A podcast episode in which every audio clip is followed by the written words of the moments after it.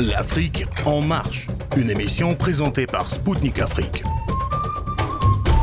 Chers auditeurs de Radio Maliba FM à Bamako, mesdames et messieurs, bonjour. Je m'appelle Kamal Louadj, je suis journaliste correspondant à Radio Spoutnik Afrique et animateur de l'émission L'Afrique en marche. Dans cette nouvelle édition, nous aborderons la coopération spatiale entre le Mali et la Russie qui dotera ce pays sahélien d'un satellite de communication. À cet effet, le géopolitologue malien Adama Diabaté s'exprimera sur ce saut majeur dans la coopération scientifique et technologique entre les deux États. Tout de suite, après, nous enchaînerons avec l'ex-ministre algérien de l'Industrie, Ferhat Aitali, qui partagera avec nous son analyse sur les causes du recul drastique de la France dans le marché algérien du blé tendre au profit de la Russie, devenu son premier fournisseur. Dans le même élan, nous discuterons avec l'économiste et gestionnaire financier malien, le docteur Modibo Mao Makalou, de la portée stratégique de la décision des gouvernements maliens et burkinabés de créer des raffineries d'or nationales en vue de prendre le contrôle total sur cette ressource minière.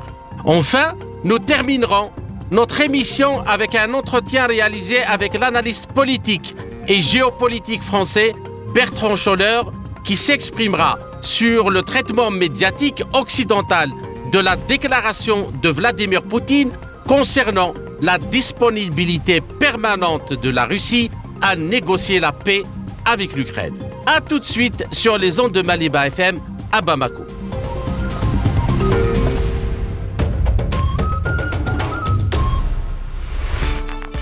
Le mémorandum d'entente qui prévoit la mise à la disposition du Mali d'un satellite russe pour couvrir les besoins en sécurité, télécommunications et autres secteurs favorisant son développement a été signé à Moscou à la mi-novembre.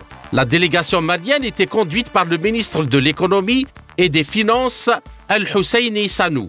Le côté russe était représenté par Glav Cosmos, filiale de l'agence spatiale Roscosmos. À cet effet, nous recevons le géopolitologue malien Adama Diabaté. Adama Diabaté, bonjour et merci d'avoir accepté notre invitation.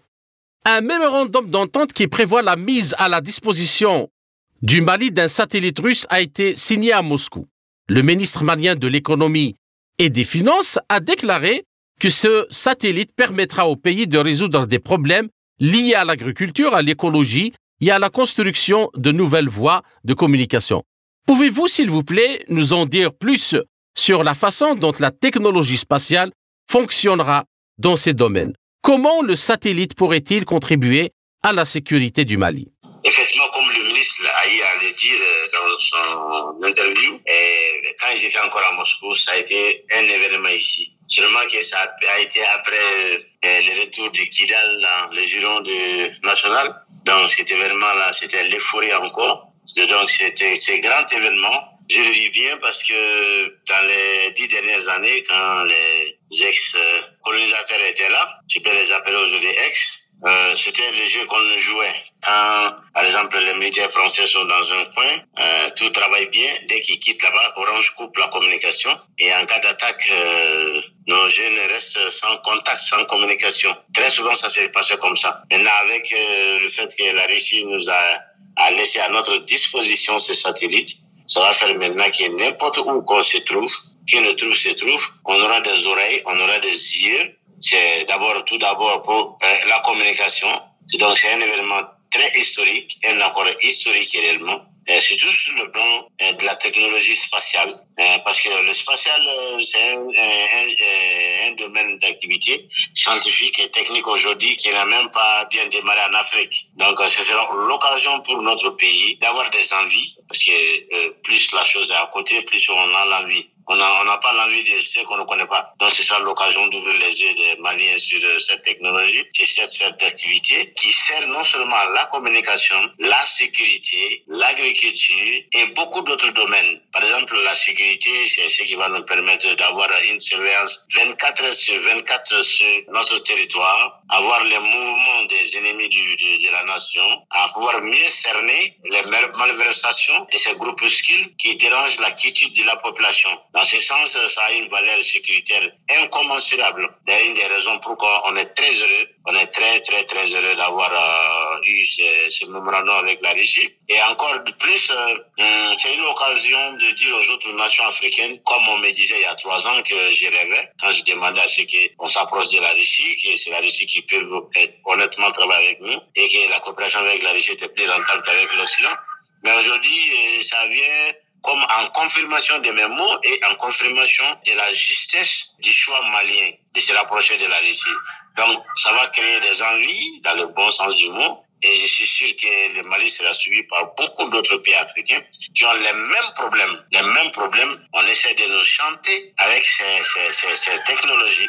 Et quand dans ces situations, on a un partenaire qui honnêtement parvient à nous céder eh, une telle occasion, une telle opportunité, et qui va nous servir pratiquement dans tous les domaines de la vie, que ce soit l'environnement, que ce soit la sécurité, que ce soit l'agriculture, que ce soit euh, la communication et surtout la communication et la sécurité. Je pense que c'est comme euh, un cadeau hein, qui vient du ciel et on est très content pour ça. Ça va nous faciliter les argumentations dans les médias publics, le pourquoi de notre choix sur la Russie. Donc, euh, je dis que c'est un qui, qui fait beaucoup de bien à notre pays. Euh, le lundi passé, euh, le jeune astronome russe qui a entouré en Afrique, il est passé. On est allé regarder sa présentation à l'ambassade de la Russie et après on a, on a posé les questions. Parmi les questions qu'on lui a posées était exactement quand est-ce que nous allons voir le premier astronome malien à la station euh, internationale. Et il a dit que dès que l'État, comme c'est une procédure qui prend de longtemps, demain que l'État malien va manifester la volonté et qui vont euh, vouloir euh, voir la situation et voir ce qu'il y a euh, lieu de faire, mais que c'est une opportunité et c'est une possibilité. Et je suis sûr que depuis ce temps-là, j'ai pas eu de contact d'abord, mais dès que j'aurai mes premiers échanges euh, avec les autorités, je vais beaucoup insister sur ça pour qu'on le fasse maintenant et le plus vite possible et qui a qui est un domaine même qui va étudier désormais la technologie spatiale. Donc, euh, si nous voulons relancer notre développement, euh, le développement aujourd'hui, c'est pas possible sans la technologie. Et la technologie, elle est d'autant plus euh, sécurisée qu'elle vous appartienne. Parce que euh, quand vous dépendez des autres, quelle que soit votre bonne relation, on ne sait pas, c'est les relations d'État. Donc, mieux vaut maintenant occuper ces sphères d'activité scientifiques qui ne sont pas encore ébauchées chez nous et avec de tels échanges, de tels mémorandums, ça va donner du courage, ça va donner un coup de pouce, un coup d'éveil à nos autorités à entamer ces sphères d'activité et je crois que euh, c'est le futur de notre euh, développement. Et ça, j'en suis sûr et je vous assure que très bientôt, vous allez entendre que euh, on a lancé de tels programmes et, et qu'on est en train de coopérer. Et nos coopérations sont allées très loin avec la Russie dans ces domaines. Le ministre de l'économie et des finances a également souligné que le satellite améliorerait l'accès à Internet dans le pays. Comment l'accès à l'information contribue-t-il au développement du pays? Je prends l'exemple de notre jeune astronaute russe qui a quitté ici le lundi. Il a fait la présentation après six mois à la station internationale. Elle a compté la vie sur euh, euh, la station internationale là-bas, les recherches scientifiques qu'ils font. Et il a parlé de GLONASS, par exemple, un système indépendant free, accessible à tout le monde, qui permet par exemple à vous, à moi, de communiquer dans le désert de, de, Kidal sans pour autant passer par les opérateurs économiques d'ici comme Orange, comme Malitel ou autre. Donc imaginez-vous quelqu'un qui est à Kidal dans le désert là-bas en brousse, qui a la possibilité de communiquer avec le monde entier à tout temps, à tout moment, dès que sa téléphone est chargé. Mais c'est un grand pas, un, pas historique dans le développement de, de, comme ça, par exemple, un ingénieur, je vous donne un petit exemple, hein, au quotidien, Moi, en tant qu'agronome à Bamako, je peux vous demander de vous connecter parce que beaucoup pensent que Kidal, c'est seulement le désert, c'est le sable. Alors qu'il y a des, à Tombouctou, Kidal, il y a des points arabes là-bas qui, où l'agriculture est très, très propice. Donc, je vous appelle, je vous donne des instructions, comment vous devez utiliser vos engrais, comment vous devez utiliser vos fertilisants, comment vous devez cultiver, comment vous devez s'aimer.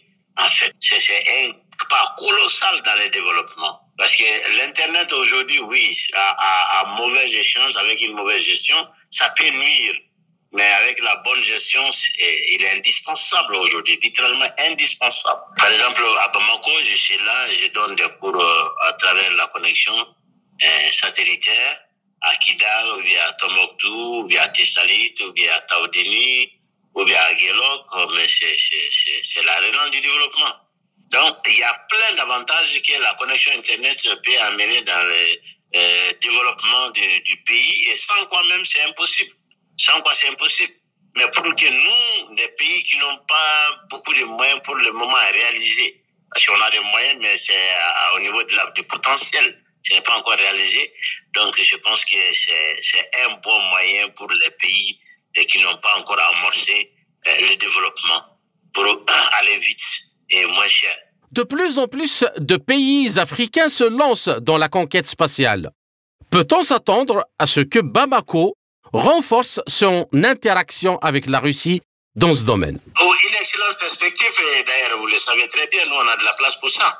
On n'est pas, euh, pas un petit pays ou bien un morceau de terre euh, comme la Hollande à 30 000 km ou bien des pays européens qui ne font que 100 000 km on est à 1 million 200 et quelques mille km avec tous les déserts euh, de Kidal, de Taodeni, Aguelog, Tessalit et tout ce qui s'ensuit. Et je pense que ce serait une excellente perspective et une très bonne occasion et que je vous ai dit et je vous le répète, nous n'allons pas lâcher, nous n'allons pas laisser passer, nous allons en profiter forcément. Et comme vous l'avez remarqué, euh, beaucoup de pays africains maintenant se lancent dans ce domaine parce qu'on a pris du retard sur euh, ce volet de notre euh, développement et qu'on peut rattraper avec euh, la bienveillance euh, de notre grand ami la Russie qui vraiment aujourd'hui est devenu comme le métropolite russe l'a dit en 2002, je crois, 2004, à un nouvel an. Il va arriver un moment, le peuple russe va être le peuple salvateur. Bon, les gens ont pensé que c'était du patriotisme exagéré, mais du nationalisme. Mais aujourd'hui, si vous analysez géopolitiquement ce qui se passe et ce qui s'est fait, et ce que la politique extérieure que Poutine mène aujourd'hui, et c'est la confirmation des mots du patriarche, du saint, hein, que effectivement le peuple russe joue ce rôle de euh, sauveur aujourd'hui de la civilisation humaine. Et Dieu merci, si on parvient, et Dieu faisant, on est on est arrivé, on est, on s'est retrouvé en position d'amis avec ce pays et on doit en profiter et je suis sûr qu'on va en profiter et nous allons lancer nous aussi notre programme spatial et s'il y a lieu comme Baïkanou euh, au Kazakhstan, et avec plaisir nous allons en faire chez nous ici, l'espace suffit. Et s'il y a besoin, on va convenir avec nos voisins, parce que que ce soit nous, que ce soit le Niger, on a beaucoup d'espace, que ce soit l'Algérie à des millions et quelques kilomètres carrés. Déjà, vous voyez, vous avez 4-5 millions de kilomètres carrés, on va trouver un espace commun à nous et, tout ce que les Russes euh, voudront en matière de coopération avec nous sur le territoire africain. On allait le faire avec le plus grand confort, avec le plus grand euh, euh, plaisir et puis avec la plus grande honnêteté qui est possible dans la coopération entre les nations. Donc, c'est sûr que notre pays euh, va se lancer bientôt dans ces deux domaines d'activité qui sont indispensables, en fait, si on veut relancer ou si on veut se lancer dans le développement réel. Après qu'on s'est débarrassé de ces parasites qui nous faisaient des charges additionnelles, inutiles et nuisibles, je dirais même. Adama Diabaté, merci pour tous ces éclairages et à très bientôt. C'était le géopolitologue malien Adama Diabaté. Il s'est exprimé sur la coopération spatiale entre la Russie et le Mali.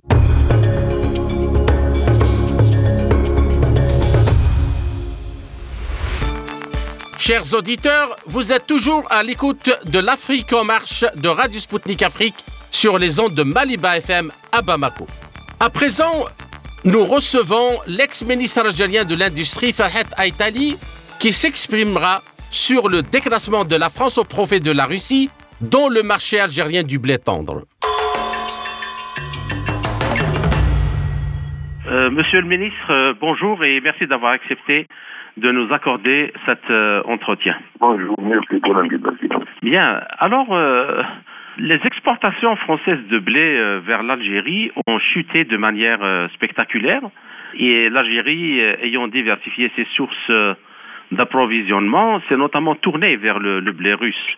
Et à la fin de 2023, l'Algérie a importé une quantité de 157 000 tonnes de blé tendre français, alors qu'à la même période, par glissement annuel euh, de 2022, la quantité importée a été de, de 1,05 million de tonnes, soit une chute de près de 4 à 25 et si on compare ça aux données du 2021, les importations algériennes atteignaient 650 euh, et 1298 tonnes.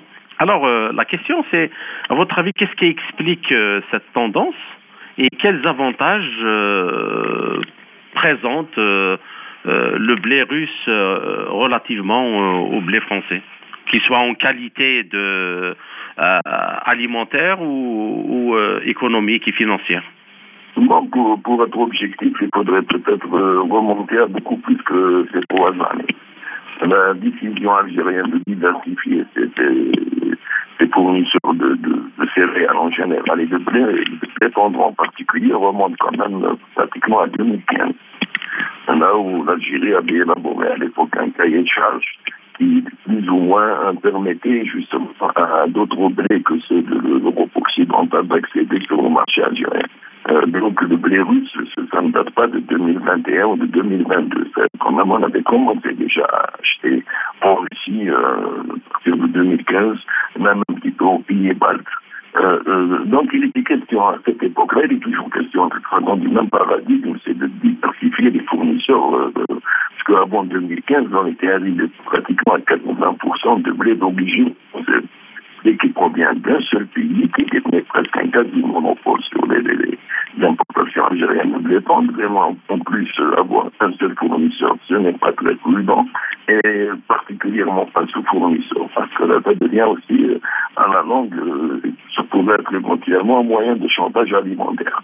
Donc, euh, nous avions pris à l'époque, les autorités de l'époque avaient pris la décision de diversifier. Bon, euh, la Russie étant le premier fournisseur mondial, étant notre, pratiquement un pays ami depuis 60 ans, notre allié, donc euh, il, fallait pratiquement s'orienter vers la Russie, qui, qui dégageait aussi des excédents à l'exportation. Je crois que le premier client de la Russie à l'époque, c'était l'Égypte. Donc, euh, on, a basculé vers le, blé russe progressivement. Parce que, vous savez, les filières de blé, ça ne, se discute pas que politiquement, ça se discute aussi euh, au plan commercial. Et il faut quand même préparer toute la logistique en Russie, préparer des lignes maritimes. Donc, on, est passé vers le blé russe. Euh, à partir de 2020, bon, il y a eu la crise du coronavirus. Là, il y a eu pratiquement on peut dire, euh, un arrêt des, fournitures parce qu'il y avait un, un ralentissement des flux mondiaux. Donc, on s'est réorienté vers les marchés les plus proches. Vraiment, les, les, les, les proximités, parce que 2021, forcément, on s'est repassé vers le fournisseur russe euh, qui se partageait euh, dans une certaine proportion avec les Français, les Argentins aussi, les, les Américains. Donc, euh, on essayait d'avoir le maximum de fournitures d'ailleurs. Mais le virus prend de plus en plus de l'importance. Le cas de 2020, quand 2022, quand on fait un comparatif euh, avec 2023, euh, il faudrait quand même voir la conjoncture de l'époque. Euh, le blé russe provient de la mer Noire. Et tout le monde connaît les tensions qu'il y a eu qui, sur les ports de la mer Noire, des deux côtés de toute façon de cette mer. Donc, euh, en 2022, les, tensions géopolitiques euh, obligeaient à rebasculer en partie vers le, euh, occidental habituel. Mais en 2023, le problème s'étant plus ou moins réglé, les fournitures s'étant plus sûres et plus sécurisées, donc forcément on repasse encore vers le, blé russe. Donc, euh, il y a ici, Monsieur le ministre, quand même vous évoquez un point qui est très important. Le blé russe est certainement euh, moins cher euh, que le, blé euh, français ou le blé européen, mais c'est que vous dites que, en tout cas c'est ce que j'ai compris en filigrane dans ce que vous avez développé, que ça devient même une question de souveraineté nationale et de sécurité alimentaire, le fait de s'accrocher uniquement à un seul fournisseur, épuiser les Européens qui peuvent devenir hostiles, si j'ai bien compris. Est-ce que vous pouvez aller un peu plus loin dans cette idée? Parce que je pense qu'elle est très importante euh, à expliciter euh, à nos auditeurs, en particulier, je crois qu'elle concerne pas uniquement l'Algérie, mais tous les pays du tiers-monde, en particulier les pays africains. Ben, forcément, l'Algérie et l'Égypte sont pratiquement deux gros euh, importateurs de blé. Euh, L'Égypte se communique régulièrement, de toute façon, sur les ponts noirs et rouges. Le passé, avait, je ne sais pas par quel euh, glissement, basculé vers le marché, je ne dirais pas européen, mais presque exclusivement français, pour le blé tendre. Et ça, c'était une question de sécurité alimentaire et de sécurité nationale. On ne peut pas accrocher son destin et accrocher pratiquement un produit phare, un produit stratégique pour la consommation locale à un seul fournisseur avec lequel les, relations ne sont pas toujours au bout fixe. Donc, euh, il était question depuis longtemps de changer ce paradigme. Je crois que les autorités algériennes de l'époque, envers lesquelles j'étais très critique, avaient quand même justement compris cette problématique et fait leur possible pour basculer.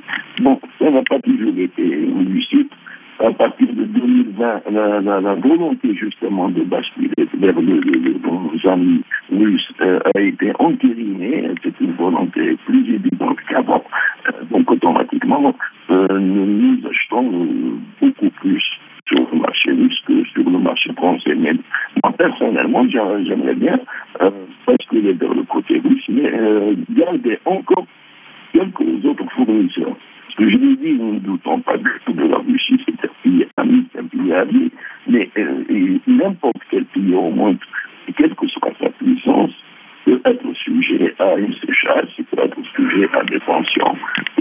Donc, euh, donc euh, selon vous, euh, la question alimentaire en particulier, disons le blé, le riz, ils peuvent même devenir un instrument de chantage politique et, géopolitique. C'est déjà devenu, déjà devenu un instrument de chantage. On a fait tomber des États en 2010, euh, suite à une crise justement de céréales, euh, il faudrait quand même se rappeler que euh, juste avant les, les, les, révoltes arabes de 2010, il y avait un, point, une problématique céréalière mondiale. Le blé était monté à 725 dollars la tonne. Donc, est-ce que c'est un moyen de chantage?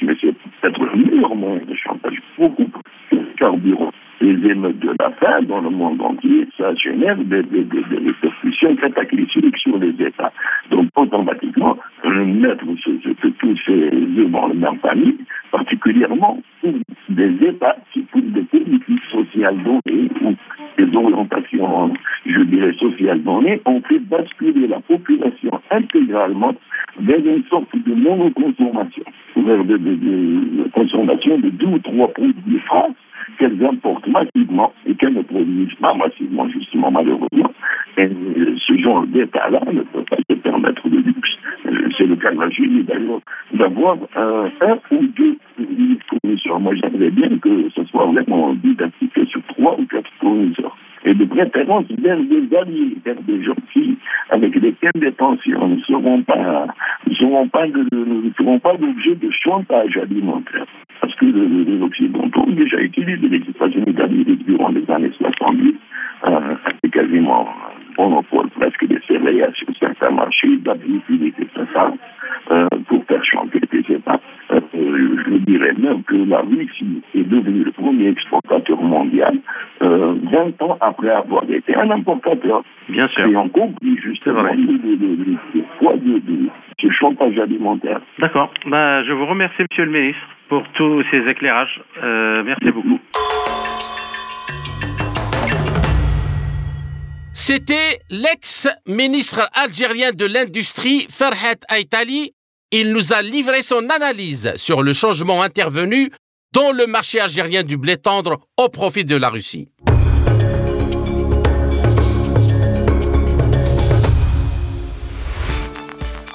Chers auditeurs, vous êtes toujours à l'écoute de Radio Maliba FM à Bamako. Je suis Kamal Louadj, animateur de l'émission L'Afrique en marche de Radio Sputnik Afrique.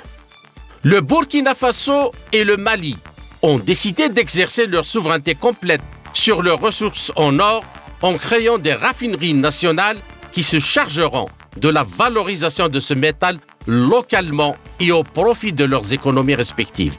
Le docteur Modibou Mao Makalou, économiste et gestionnaire financier malien, expose à l'Afrique en marche la genèse et les objectifs stratégiques de cette décision. Modibou Mao Makalou, bonjour et merci d'avoir accepté de nous accorder cet entretien. Le Mali a signé un protocole euh, d'accord avec euh, la Russie pour la construction d'une raffinerie locale d'or d'une capacité de 200 tonnes par an qui serait la plus grande de la sous-région ouest africaine. À votre avis, quelle est l'importance de ce projet pour l'économie malienne et par extension, c'est possible, ouest africaine. Ce projet de raffinerie a été annoncé par le ministre de l'économie et des finances du Mali, qui revient d'un voyage en, Russie, euh, et qui, lors d'une déclaration officielle, a annoncé qu'un protocole d'accord avait été signé avec la Russie, dont les euh, détails n'ont pas été fournis pour le moment, ni le calendrier de construction de l'usine. Mais comme vous le dites, euh, la capacité de l'usine serait de 200 tonnes par an. Et donc, euh, cela ferait de, de cette raffinerie l'une des plus grandes euh, d'Afrique de l'Ouest. Mais vous savez qu'il y a plusieurs projets de raffinerie en Afrique de l'Ouest et que euh, l'Afrique de l'Ouest est quand même une zone de production d'or par excellence. Donc, j'imagine que les 200 tonnes auront une importance de raffinerie d'or, auront une importance capitale non seulement pour le Mali, mais aussi pour les pays voisins. Euh, car comme vous le savez, en dehors du Ghana qui est le premier producteur africain, vous avez le Mali qui est troisième producteur africain, euh, vous avez le Burkina qui est quatrième. Et vous avez la, Guinée, le Sénégal et la Côte d'Ivoire. Et puis euh, beaucoup d'autres pays, euh, la Mauritanie aussi qui est nouveau producteur. Donc pratiquement tous les pays de la sous-région sont producteurs d'or, donc cela va permettre quand même euh, non seulement d'ajouter de la valeur, mais aussi de permettre de contrôler la production et améliorer les recettes fiscales et les revenus des, pays et des populations, parce qu'il s'agit aussi de capter euh, l'or qui va être produit de manière artisanale il ne s'agit pas de mettre en place une raffinerie uniquement pour les unités industrielles, mais aussi pour les unités artisanales, les petites mines et les moyennes mines aussi. Donc, ça peut avoir un très grand impact sur l'économie de la sous-région, euh, parce que si vous prenez un pays comme le Mali et le Burkina déjà, l'or est la première recette d'exportation, mais euh, l'or euh, industriel ne crée pas assez de revenus ni d'emplois pour ces deux pays. Vous savez, mettre en, il y a, d'abord très peu de pays actuellement euh, qui raffinent de l'or euh, en dehors de l'Europe euh, et du Moyen-Orient, notamment Dubaï. En dehors de l'Afrique du Sud et un peu le Ghana maintenant, mais il s'agit, parce qu'il s'agit de mobiliser quand même des investissements assez lourds, mais aussi il faut de l'expertise. Il faut de l'expertise pour cela et, beaucoup d'énergie aussi pour quand même faire tourner cette euh, industrie, cette unité industrielle.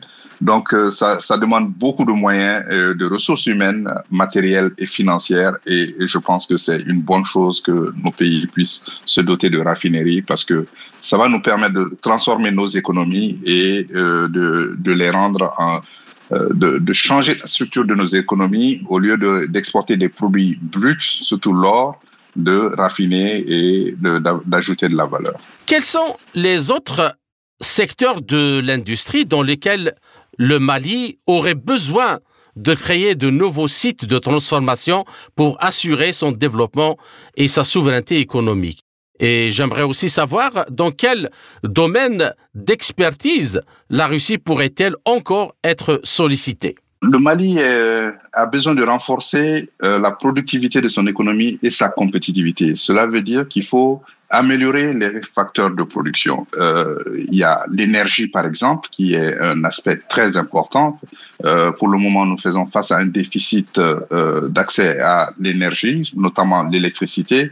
Et vous savez que c'est la base de, de tout facteur d'industrie ou de transformation structurelle de l'économie aujourd'hui, que ce soit le secteur primaire, secondaire ou tertiaire, on a besoin de l'énergie. Euh, mais aussi, nous avons besoin aussi de, euh, de routes, de connexions, c'est-à-dire euh, connecter les zones de production aux zones de consommation, euh, cela peut se faire soit par euh, les voies ferrées, mais aussi les voies terrestres ou voies aériennes. Donc, on a besoin de désenclaver notre pays parce que, euh, vous savez, le Mali est au cœur de l'Afrique de l'Ouest et nous sommes entourés par sept pays. Et malheureusement, nous avons, nous manquons encore de beaucoup d'infrastructures de transport. Donc, je pense que la Russie pourrait aider dans cela.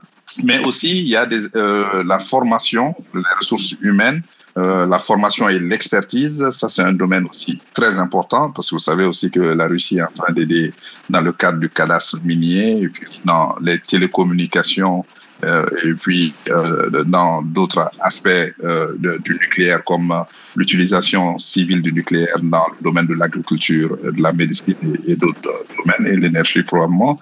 Donc tout cela est très important, mais aussi le financement, parce que vous savez que la Russie va financer quand même deux centrales solaires en 2025 et 2000, 2024 et 2025 aussi, je pense. Et, ces financements sont assez lourds et aussi peuvent être très importants parce que je pense que tout cela peut renforcer davantage les liens économiques euh, entre nos deux pays, mais aussi permettre au Mali euh, d'amorcer son décollage économique, surtout en euh, en augmentant sa productivité, en diversifiant la production nationale, parce que nous avons beaucoup de filières euh, porteuses, mais malheureusement, nous avons des difficultés, comme je l'ai dit, par rapport aux routes, par rapport aux intrants, et, et là aussi, la Russie peut être instrumentale, parce que le Mali est d'abord un pays agro-silvo-pastoral. Et, et, je pense qu'au niveau des intrants, mais de même que pour le carburant, qui est notre premier poste d'importation, euh, je pense que euh, pour le financement de ces activités, de ces intrants, euh, je pense que la Russie peut faire la différence et cela peut tout changer pour le Mali pour renforcer sa productivité et sa compétitivité. Le capitaine Ibrahim Traoré au Burkina Faso, président de la transition, votre pays voisin, a posé ce jeudi la première pierre d'une raffinerie d'or nationale. Comment voyez-vous cette initiative? Et à votre avis, quelle perspective ouvre-t-elle? Moi, je pense que c'est une bonne chose parce que euh, je pense que c'est des investisseurs locaux qui vont participer à, la création de cette raffinerie et de l'expertise locale aussi. Euh, mais comme je vous l'ai dit, vous savez, nous avons une zone par excellence de production d'or. Il s'agit maintenant de créer de la valeur ajoutée sur ce tort, euh, créer davantage d'emplois, créer de l'expertise, parce que vous savez, l'or euh, prend de la valeur au fur et à mesure que nous avançons dans le temps, et aussi c'est une valeur refuge. Et vous savez que le prix de l'or a tendance à augmenter avec le temps, comme je viens de le dire, et que toutes les banques centrales détiennent de l'or. Euh, il s'agit de capter non seulement euh, une partie de la production nationale industrielle, mais aussi, euh, comme je l'ai dit, la, la, production artisanale, la production des petites mines et des moyennes mines. Donc, c'est, ça va permettre non seulement de connaître la quantité exacte d'or produite dans le pays, et, et, donc, si la quantité est connue, les revenus qui peuvent euh, être dérivés de cette production seront connus. Et donc, cela va renforcer quand même les capacités financières de l'État, mais aussi en intégrant l'industrie minière euh, dans l'économie nationale et sous-régionale, évidemment, comme je l'ai dit, vous allez créer non seulement de la valeur ajoutée, vous allez augmenter les revenus, mais vous allez surtout créer des emplois, des emplois pérennes, et cela est tout bénéfice pour nos pays. Je pense que tout va commencer d'abord euh, par des quantités plus euh, faibles, et ça va, les quantités vont augmenter au fur et à mesure que la production va s'accroître, parce que n'oubliez pas que que ce soit le Mali ou le Burkina, l'or appartient principalement aux compagnies multinationales. Euh, donc là, euh, il va falloir voir avec les législations minières comment tout cela va marcher. Et donc, euh, je pense que c'est c'est la vision stratégique qui est en train d'être mise en place. Euh, mais par contre, pour les retombées, je pense qu'il va falloir attendre un peu dans le temps pour pouvoir bénéficier de toutes ces retombées. Et je pense aussi que la coopération sous-régionale est très importante. Euh, vous savez, non seulement avec le Burkina, nous sommes non seulement dans une alliance stratégique qui s'appelle l'Alliance des États du Sahel, qui regroupe le Burkina, le Mali et le Niger. Mais nous sommes aussi dans l'Union monétaire ouest-africaine, les huit pays qui ont en partage le franc CFA. Mais nous sommes dans un regroupement encore plus large qui s'appelle la Communauté économique des États de l'Afrique de l'Ouest, qui regroupe les 15 pays de l'État euh, de, de l'Afrique de l'Ouest dans une dans un, euh, dans une organisation d'intégration économique et monétaire. Donc, je pense qu'il y aura de la concertation à tous les niveaux euh, et, je pense qu'il y aura, ça va, on va se renforcer mutuellement plutôt que se faire de la concurrence. Le projet de la raffinerie au Mali ainsi que le nouveau code minier qui a été adopté le 28 août semblent tous les deux être des phases dans la mise en œuvre du programme du colonel Assimi Goïta pour faire briller l'or pour tous les Maliens. D'autres pays africains, dont le Burkina Faso, euh, révisent ou souhaitent aussi euh, réviser leur code minier. Alors, euh, Modibo Makalou, quels sont, à votre avis, les défauts des anciens codes? Et pouvez-vous nous dire qui les a rédigés Quand on parle de législation, euh, la législation doit être l'émanation de la volonté populaire. Les autorités n'étaient pas satisfaites des revenus dérivés euh, de la production d'or et des exploitations d'or du Mali. Mais il y avait déjà un code et ce code ne, paraissait pas très satisfaisant. Donc les nouvelles autorités ont jugé qu'il fallait quand même revoir ces différents aspects et, qu'il fallait augmenter euh, les parts en tout cas la participation du secteur national euh, dans l'industrie minière, parce que vous savez que dans les anciens codes, euh, euh, c'est-à-dire l'État pouvait euh, accéder à un maximum de participation au niveau des compagnies minières euh, nationales jusqu'à 20%. Aujourd'hui, c'est 30% et en plus, vous avez le secteur privé national qui peut augmenter ses parts donc tout cela va être très très important, mais euh, ça aussi c'est encore de la théorie parce que euh, il faut mobiliser beaucoup de ressources pour pouvoir participer euh, non seulement à la à l'exploitation, la recherche de l'or, mais aussi euh, ce qu'on appelle l'exploration, mais aussi à l'exploitation, plus puis à la commercialisation. Ça vous demande beaucoup de ressources et mais de toute façon je pense que ce sera un partenariat public-privé et que ce sera des joint ventures, euh, mais aussi même en prenant en compte le secteur national. Comme je vous l'ai dit, nous sommes dans des regroupements d'intégration économique. Euh, cela donc veut dire que euh, ce qui est valable pour les nationaux est valable pour les régionaux membres aussi. Le Mali a été le deuxième producteur ouest-africain d'or et le troisième sur le continent africain en 2022. Mais malheureusement, comme tout le monde le sait, l'essentiel de la production malienne et africaine d'or est toujours raffiné en dehors du continent. Alors, euh, Monsieur Macalou, pourquoi, depuis des décennies, les compagnies occidentales n'ont pas pensé à construire des entreprises de transformation locales au Mali, que ce soit au Mali ou en Afrique en général? C'est tout à fait évident. Vous savez qu'il y a eu une division du travail depuis Berlin en 1884-1885, euh, faisant des pays africains des colonies d'abord, mais aussi euh, des pourvoyeurs de matières premières. Et c'est cela qui continue. Vous savez, aujourd'hui, à la date d'aujourd'hui, l'Afrique fait moins de 3% du commerce mondial, alors que l'Afrique représente 18% de la population mondiale. Cela ne peut pas continuer.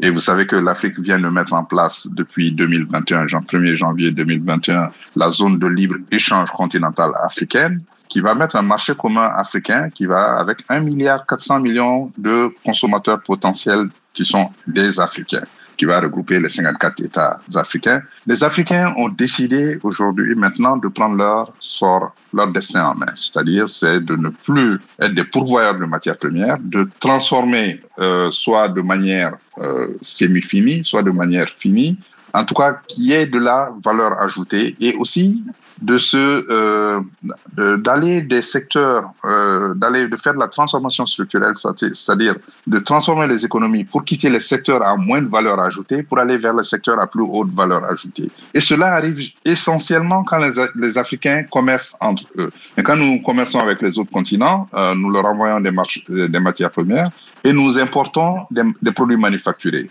et, donc c'est cela que tout le monde veut maintenir parce que là où les produits sont manufacturés c'est là-bas que vous créez de la valeur ajoutée c'est là-bas que vous créez de l'emploi. Mais plus important que tout cela, mais c'est là-bas que vous déterminez la production exacte. Euh, si euh, l'or du Mali est raffiné au Mali, la production sera exactement connue. Aujourd'hui, moi, je, je mets quiconque au défi de me dire quelle est la production exacte du Mali. Nous avons des chiffres, mais je pense que ce ne sont pas des chiffres tout à fait fiables. Euh, je pense que la production va bien au-delà de cela, sans compter la production artisanale et autres. Donc, en euh, raffinant en créant de la valeur ajoutée euh, sur place, cela permet de, déterminer les revenus exacts dérivés de cette production. Et vous savez que maintenant, euh, sur le plan international, là où la production a lieu, c'est là-bas aussi qu'on doit payer les taxes. Donc si la production n'est pas connue, non seulement les taxes ne sont pas payées, la valeur ajoutée n'est pas créée, les emplois ne sont pas créés, et l'État, la capacité de l'État reste réduite sur le plan financier. Donc je pense que c'est tout cela que nous essayons de résoudre en allant davantage vers la transformation, en requérant qu'il y ait plus de raffineries, euh, que ce soit pour l'or, que ce soit pour, pour le lithium, le pétrole et puis toutes les ressources naturelles. Modibo Mao Makalou, merci pour ces réponses et à très bientôt. C'était le docteur Modibo Mao Makalou, économiste et gestionnaire financier malien.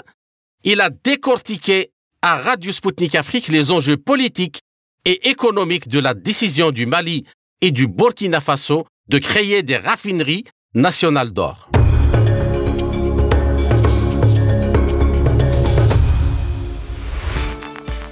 Chers auditeurs, vous êtes toujours à l'écoute de l'Afrique en marche de Radio Sputnik Afrique sur les ondes de Maliba FM à Bamako. Pour clore cette nouvelle édition de l'Afrique en marche, j'ai le plaisir de recevoir depuis Paris l'analyste géopolitique français Bertrand Scholler. Avec lui, nous analyserons le revirement dans le traitement médiatique occidental de la position constante du président russe quant à sa disposition depuis le 24 février 2022 à entamer des négociations de paix sérieuses avec l'Ukraine. Pour rappel, lors du sommet virtuel du G20 le 22 novembre, Vladimir Poutine a déclaré que la Russie n'avait jamais refusé les négociations de paix avec l'Ukraine. Écoutons l'intervention du président russe.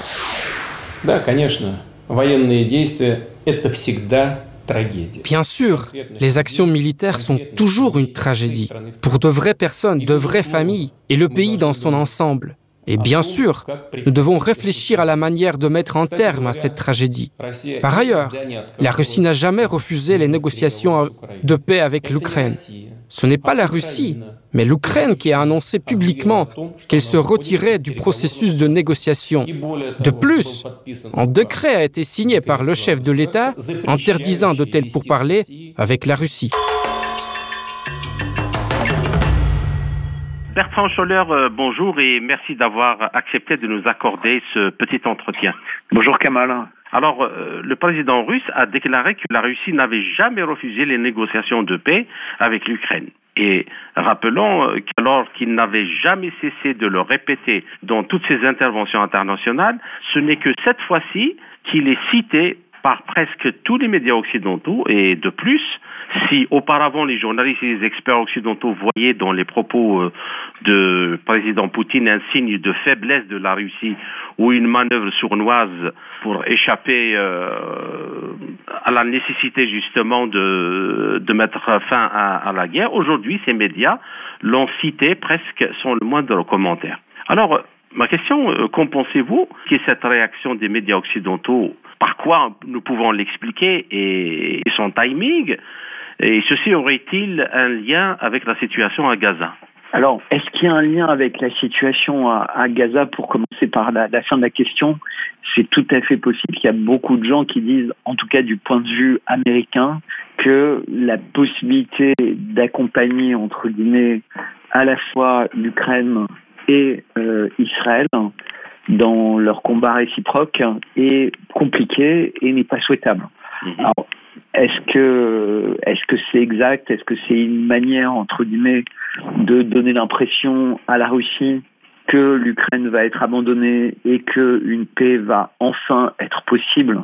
Puisque je rappelle que dès mars, euh, un protocole d'accord et des annexes avaient déjà été signés et tout a été complètement annulé avec l'épisode fameux de, de Boucha, dont on attend toujours les résultats d'enquête. Et, euh, et qui avait permis de faire passer la Russie comme un État abominable avec beaucoup de bouchers, etc. Alors qu'en fait, tout ce qu'avait fait l'armée russe depuis le début, c'était de presque se sacrifier elle-même pour éviter d'avoir trop de victimes civiles. Parce que je rappelle que en 18 mois de guerre en Ukraine, il y a eu moins de victimes civiles, mais vraiment très nettement moins que en moins d'un mois euh, d'Israël sur euh, Gaza. Donc, ce qui montre bien la modération avec laquelle euh, la Russie a mené son opération spéciale et mène son opération spéciale, c'est-à-dire avec beaucoup de retenue et sans du tout la volonté euh, de conquérir comme ça l'avait été ni l'Ukraine ni le reste de l'Europe. C'est ni l'intérêt ni l'envie de, la Russie. Je pense que la Russie a un pays tellement grand déjà qu'il n'est pas à la recherche de surface supplémentaire. Mais en revanche, des peuples comme ceux du Donbass, qui sont bombardés depuis 2014, que les habitants n'ont plus de retraite, plus rien euh, comme financement, bah, c'est normal à un moment de s'en préoccuper. Donc le, le, lien, il est là en fait, c'est de d'essayer euh, de, de recentrer l'attention du monde euh, vers euh, vers le Proche-Orient ou un peu vers l'Ukraine parce qu'il y a toujours des épisodes et moi je me méfie à chaque fois qu'on dit il va y avoir la paix j'ai l'impression que ce ne sera pas le cas.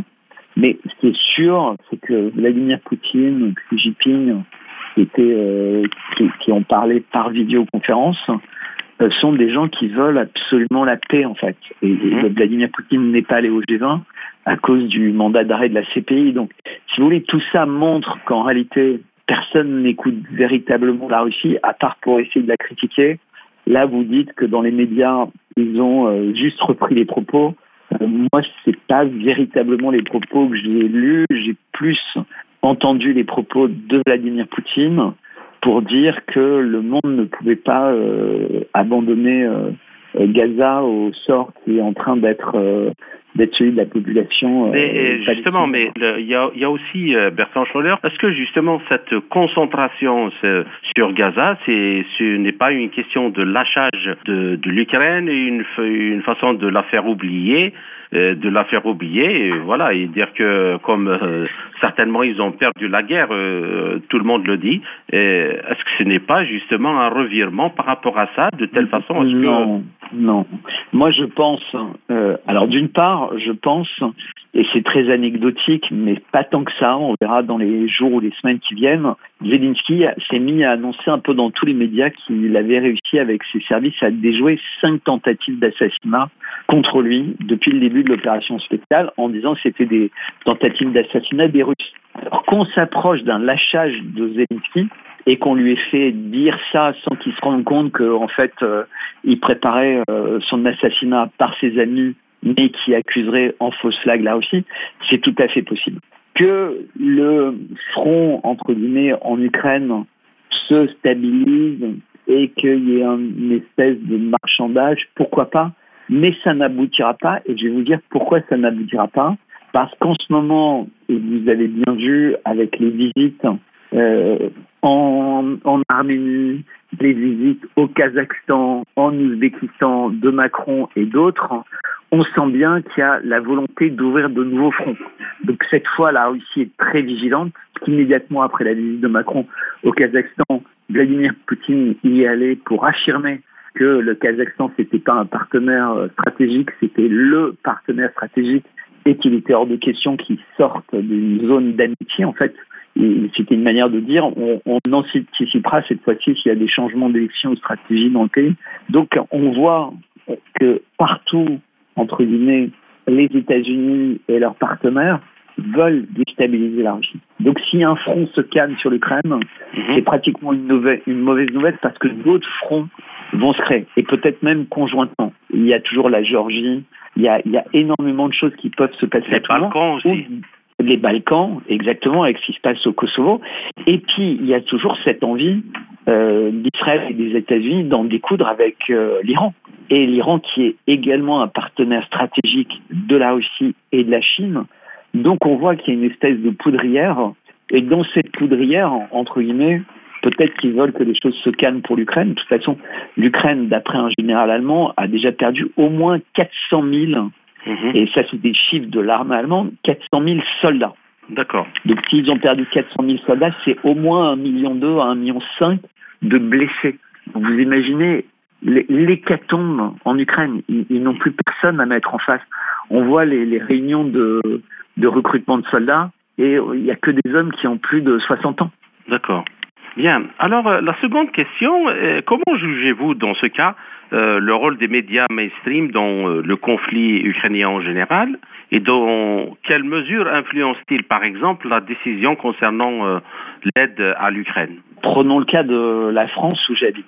Donc, l'idée, le message, ça a été, OK, à cause des sanctions, à cause de l'aide à l'Ukraine, on va devoir se serrer la ceinture. Donc, on a dit l'hiver dernier aux gens, vous allez prendre des douches plus fraîches, vous allez mettre votre chauffage plus bas, et OK, on a un peu d'inflation, mais c'est acceptable parce qu'on est en train de sauver l'humanité de ces horribles Russes qui ont envie de mettre leur dictature partout dans le monde. Et on voit que ça, c'est la musique historique des médias. Sauf qu'après un an et demi, non seulement, contrairement aux promesses qui avaient été faites par les hommes politiques, bah, la Russie ne s'est pas effondrée, l'économie russe ne s'est pas effondrée. En revanche, l'inflation qui devait être temporaire, les problèmes énergétiques qui devaient être temporaires, tout ça s'est considérablement aggravé. L'Europe, elle a perdu deux points de PIB depuis le début de l'opération spéciale russe. Vous imaginez deux points de PIB, c'est considérable. Alors que les Américains, qui nous ont poussés à agir comme ça, Il y a eu renforcé leur PIB. Et évidemment, on voit que la Russie, elle aussi, se redresse, parce que la Russie, qui naturellement avait envie de travailler avec l'Europe, puisque la, la Russie, elle est quand même principalement tournée vers l'Europe, bah, a compris qu'il fallait qu'elle se tourne vers d'autres régions du monde. Donc l'Europe s'est mise dans une situation catastrophique. Les médias parfois le disent un peu anecdotiquement dans une émission très tard le soir pour dire, vous voyez, euh, on l'a dit, mais, en réalité, ils continuent la petite musique qui est euh, euh, l'Europe agit bien, les États-Unis agissent bien, euh, et la Russie a faux surtout, et voilà. Donc il y a, il y a permanence cette manière d'essayer de nuire à la construction ou la reconstruction de relations normales entre l'Europe et la Russie. Est-ce que vous pensez que, justement, c'est ce que vous voulez, venez d'évoquer d'ailleurs, euh, que les médias euh, occidentaux, en réalité, ne, font pas de journalisme indépendant comme ils le prétendent, mais ils sont en réalité aux ordres de ceux des gens qui les payent ou, du pouvoir politique? Alors déjà, ce qu'on a eu, on a eu un espèce de petit scandale en France avec un, un journaliste qui a une émission très connue euh, du matin sur une chaîne de télé d'infos en continu. Et il y a eu un off qui montrait qu'en fait, il, il, il engueulait, entre guillemets, euh, ses chroniqueurs en leur disant « Vous avez été trop sympathique sur tel ou tel sujet, euh, il faut être beaucoup plus critique contre euh, la Palestine ou contre la Russie. » Enfin bref.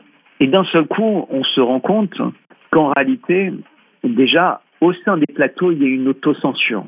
Pourquoi? Parce qu'en réalité, à l'échelle mondiale, il y a des groupes qui s'appellent BlackRock et Vanguard, qui sont des groupes considérables, qui, qui pèsent des dizaines de milliers de milliards de dollars, et qui font la pluie et le beau temps dans la pub. Et les chaînes en question, eh ben, elles appartiennent à des milliardaires qui souvent sont liés à ces grands groupes, mais elles ont aussi besoin de revenus publicitaires qui viennent de sociétés que contrôlent ces grands groupes. Et on voit bien exactement ce qui s'est passé avec X d'Elon Musk, c'est que quand vous vous mettez à dos euh, les lobbies dont on parle, donc parce que vous dites du bien de la Russie ou vous dites euh, que Israël abuse n'importe quoi, vous pouvez perdre du jour au lendemain 50 ou 80% de vos revenus publicitaires. Et voire même perdre vos licences d'exploitation, c'est-à-dire le droit pour une télé en France par exemple d'émettre. Donc évidemment, ils sont tous très prudents parce qu'en plus les télés touchent énormément de subventions de l'État, elles touchent de la pub de l'État et de l'Europe et donc, plus elles sont sages, plus elles gagnent de l'argent, plus elles peuvent donner des gros bonus à leurs journalistes. Et donc, les journalistes se disent, bah, après tout, pour ma grosse voiture, pour ma maison de campagne, pour mon machin, euh, euh, bah, puisque tout le monde dit un peu la même chose, je vais pas prendre euh, le risque d'être viré parce que euh, je dis autre chose. Et on a vu d'ailleurs des journalistes qui avaient le courage de résister au narratif et qui se sont fait euh, désavouer par leur chaîne dans le cadre de communiqués de presse et pour certains qui se sont fait virer. Donc effectivement, il y a une grande peur, il y a une grande censure et autocensure, mais qui vient de tous les côtés. Et elle vient aussi de la loi. C'est-à-dire qu'il y a des lois qui sont de plus en plus draconiennes pour empêcher la liberté de parole au niveau de l'Union européenne, au niveau de la France. Donc il y a la censure financière, il y a l'autocensure, il y a la loi et il y a la censure des réactions ou des, des directions qui ne recrutent que des journalistes dociles. Il faut savoir que vous, par exemple, Kamal, vous êtes dans une chaîne d'information, vous êtes libre, on vous a recruté parce que vous avez cette liberté de parole, ce réseau de personnes que vous pouvez appeler, avec lesquelles vous pouvez travailler. Il y a d'autres médias dans lesquels c'est pas possible. C'est-à-dire qu'on va recruter essentiellement des journalistes qui auront le même bon profil de petits soldats du discours euh, communément accepté. Alors, euh, une dernière question, euh, Bertrand Scholler.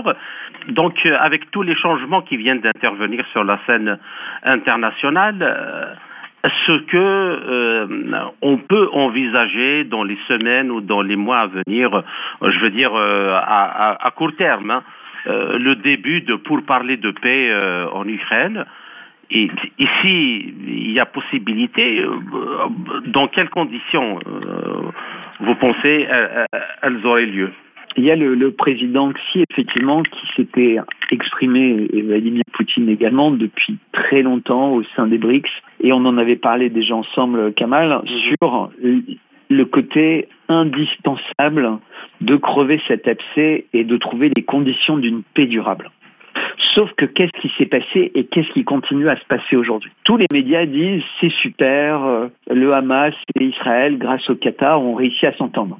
Alors déjà, tous les jours, depuis, ils annoncent que c'est pas du tout ce, qu'on, ce qui avait été annoncé qui aura lieu et là, c'est sans cesse reculé. Mais les images, elles continuent d'arriver. C'est-à-dire, il continue à y avoir des bombardements, à y avoir des immeubles détruits, à avoir des vies d'enfants et de femmes renversées.